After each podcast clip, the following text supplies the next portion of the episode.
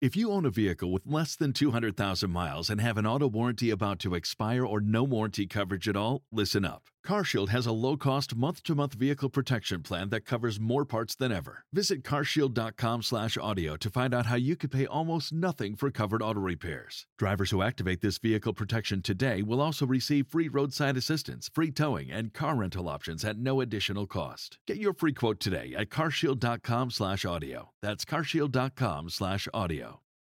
It doesn't matter what color they are what they look like. We are banded together as a community to fight these issues. Jacksonville Sheriff TK Waters calling a gunman's racist manifesto the diary of a madman as we continue to unpack uh, coverage of the story, the investigation that will take place.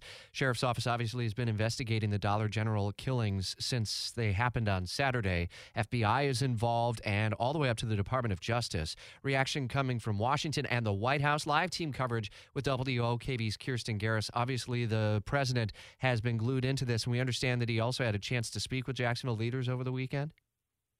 That's right. Last night we uh, got a statement from the White House saying that the president talked directly with the mayor of Jacksonville along with the Jacksonville sheriff um, about what happened over the weekend. And he offered his condolences, but also his support to whatever the city and the community needs right now.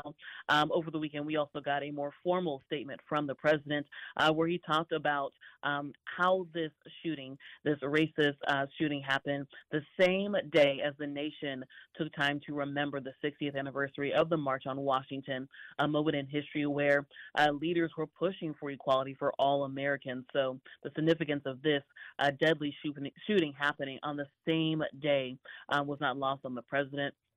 In that statement, he said in part, quote, even as we continue searching for answers, we must say clearly and forcefully that white supremacy has no place in America.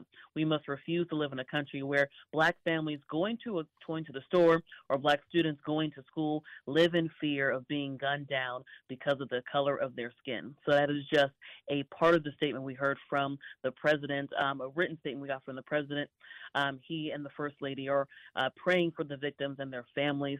Uh, we also heard from other uh, leaders, including uh, the joint uh, House Democratic leadership. They also issued a statement uh, saying, in part, "quote The racist statement in Jacksonville is." Um, is, is an inevitable consequence of reckless public officials who coddle right wing extremists and whitewash painful parts of our history and flood our communities with weapons of war. So um, that is obviously speaking to uh, different gun laws, that is talking about efforts in the state of Florida uh, to not talk about black history. So uh, we're hearing a lot of reaction. Um, obviously, Congress is still on recess, but they are actively watching what is happening um, as we move forward with this investigation. And again, we still continue to see what White House officials say. And Department of Justice will be uh, obviously part of the investigation with the gunman killing himself. What exactly is the DOJ looking at, and is it difficult to put together, uh, given that the gunman is dead, though he did leave the three different manifestos: one for his family, one for uh, uh law enforcement, and we understand also one for